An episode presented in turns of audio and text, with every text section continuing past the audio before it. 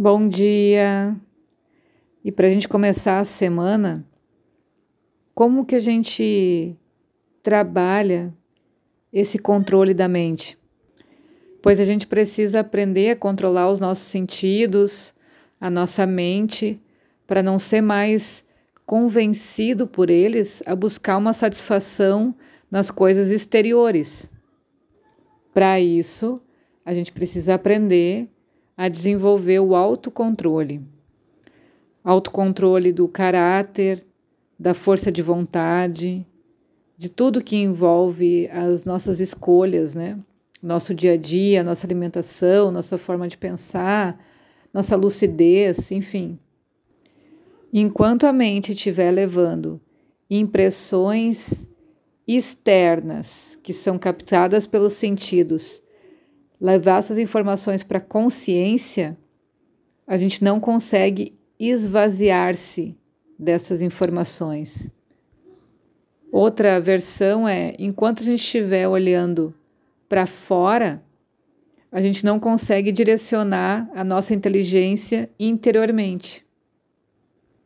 Uma das chaves para isso é quando a gente limita a nossa visão exterior, ou seja, para de se preocupar tanto com as coisas que acontecem do lado de fora, a gente começa a diminuir a força do nosso ego e começa a valorizar mais os nossos sentimentos, o que a gente tem de valores internos, não o que as pessoas acham, né? Então ali a gente já está fazendo um movimento inteligente. Toda vez que a nossa visão for comandada por esse formato externo, que é o ego, a gente vai julgar errado os acontecimentos e vai criar dor e sofrimento, porque a gente está trazendo para nossa consciência impressões erradas do que nos cerca. Enquanto a gente estiver preso, então, nessa versão externa de nós mesmos, que é o ego, a gente não consegue controlar a nossa mente, a nossa inteligência continua exteriorizada e a nossa consciência inter interior permanece em tumulto, com muitas informações desconexas, criando a ansiedade e outras doenças, né? Para a gente cortar esse processo, é importante que a gente tenha essa abnegação do ego em si, essa crença no divino, a entrega a Deus o despertar desse eu interior e do sentido da alma, que significado tem isso de fato, sem misticismo, simplesmente se perguntando né, qual é o nosso processo, qual é a nossa história. A consequência da gente prestar atenção nas coisas externas é que a gente vai minguando a nossa energia vital, o nosso prana. Então, quanto mais perturbação a gente tiver na mente, mais energia a gente gasta juntando com essa energia desperdiçada, a nossa alimentação não é uma alimentação rica. Então a gente cria menos possibilidades de agir de uma forma inteligente, porque a gente não tem força vital suficiente para fazer esses processos de entender o que está acontecendo no todo. É como se você não tivesse inteligência suficiente para pensar de uma forma correta porque não tem isso, porque não tem combustível, não tem vitalidade. Por isso que o primeiro passo de tudo é essa questão da alimentação. Aprender a se alimentar de uma forma correta e trabalhando paralelo a isso. A mente, os horários do dia, que tipo de vibração que você tem, tudo isso que já foi diversas vezes falado, é vital, porque é como você querer montar o quebra-cabeça faltando peças ou escolhendo as peças que você gosta mais. Ah, é mais fácil para mim meditar, é mais fácil para mim fazer determinada coisa. Uh, de repente, depender de um terapeuta, obedecer todos os comandos de um terapeuta, por exemplo, ou é mais fácil para mim evitar certas coisas. Escolher um dos processos independente não monta esse quebra-cabeça. É preciso a gente dar um passo de cada vez todos eles para o mesmo sentido. Então, se eu sei que eu vou ter que começar um processo e eu quero atingir alguma coisa da mente, por exemplo, algo emocional ou um vício mental que seja, muito dificilmente eu vou conseguir chegar nessa mente se eu continuar me alimentando errado, porque eu não vou ter força para fazer esse movimento, não vou ter a energia necessária para fazer esse movimento. Porque o processo da mente, ainda mais com uma mente tumultuada, gasta muita energia do corpo. Se a gente não tiver uma vitalidade apropriada, muito pouco a gente vai conseguir fazer. E é muito difícil controlar a mente e os sentidos com baixa vitalidade. A gente precisa se ligar a fontes saudáveis interna e externamente. O meio ambiente, a energia que a gente vai trazer para os nossos sentidos, a respiração, o corpo, tudo isso precisa estar preparado para a gente fazer essa mudança. Limpar o corpo ou adquirir o menos possível de toxinas no nosso dia a dia. Um corpo com toxina ou fraco diminui o desempenho da mente e enfraquece a energia vital. E é por aí que a gente começa a adquirir muitas doenças no corpo físico, né?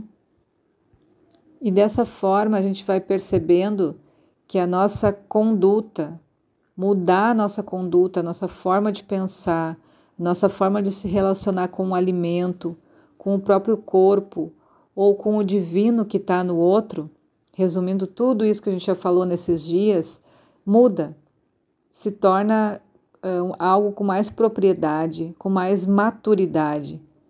Então a gente tem que ter cuidado com o que a gente vai comer, tem que ter cuidado com a nossa postura, tem que ter cuidado com o outro que está ali, respeitar tudo, respeitar a todos, respeitar a gente mesmo. Dessa forma, existe várias dentro da, da, do processo de religião, enfim, de crenças, de filosofia de vida, existem várias formas, dicas ou linhas de comportamento que nos guiam para isso, porque uma da, das funções da parte da religião é conduzir o ser humano por um caminho seguro, então, a linguagem que você mais se identifica é a religião, então, que você vai escolher, por exemplo, ou a, a, a filosofia de vida. E cada uma delas vai ter suas regras, seus mandamentos, para que facilite com que a gente entenda qual é o processo.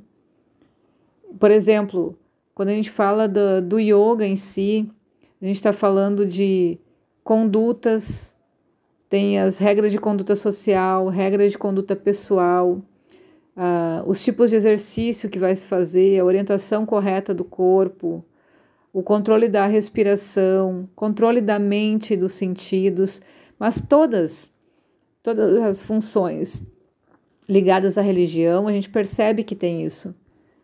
As próprias parábolas que nos são contadas para passar ensinamentos por exemplos, de pessoas que viveram naquela época, enfim, também servem para direcionar nossa conduta.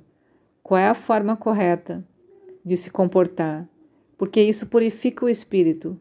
Isso leva a gente por um processo de leveza, de honra, de trazer bons méritos para a gente. E quando a gente se comporta de uma forma que afeta alguém, que prejudica a vida de alguém, até a nossa própria vida, a gente está trabalhando com, com, com karmas, com ações negativas de uma certa forma.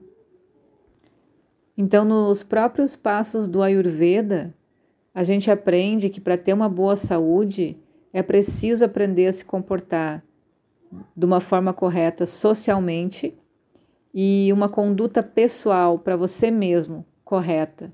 Então, isso está dentro dos passos de uma vertente de medicina que não está ligada em nenhum momento à religião. Porque se você não tiver uma boa postura, a sua energia baixa. Então, você vai ficar uh, tentando se defender das coisas negativas que te vêm sem necessidade, porque se você não tivesse feito uma ação negativa em algum momento, você não teria que estar tá lutando contra aquele karma que vem, aquela resposta que vem dessa ação, né? Então, por isso que é importante para manter uma vida longa e uma vida saudável, que você tenha uma postura saudável. Então, no próximo áudio, a gente vai aprofundar um pouquinho mais sobre essas posturas de comportamento, de pensamento, para ir se preparando para cada dia, com um passo mais firme, mudar a nossa visão sobre saúde e o que engloba a saúde. Um bom dia para todo mundo.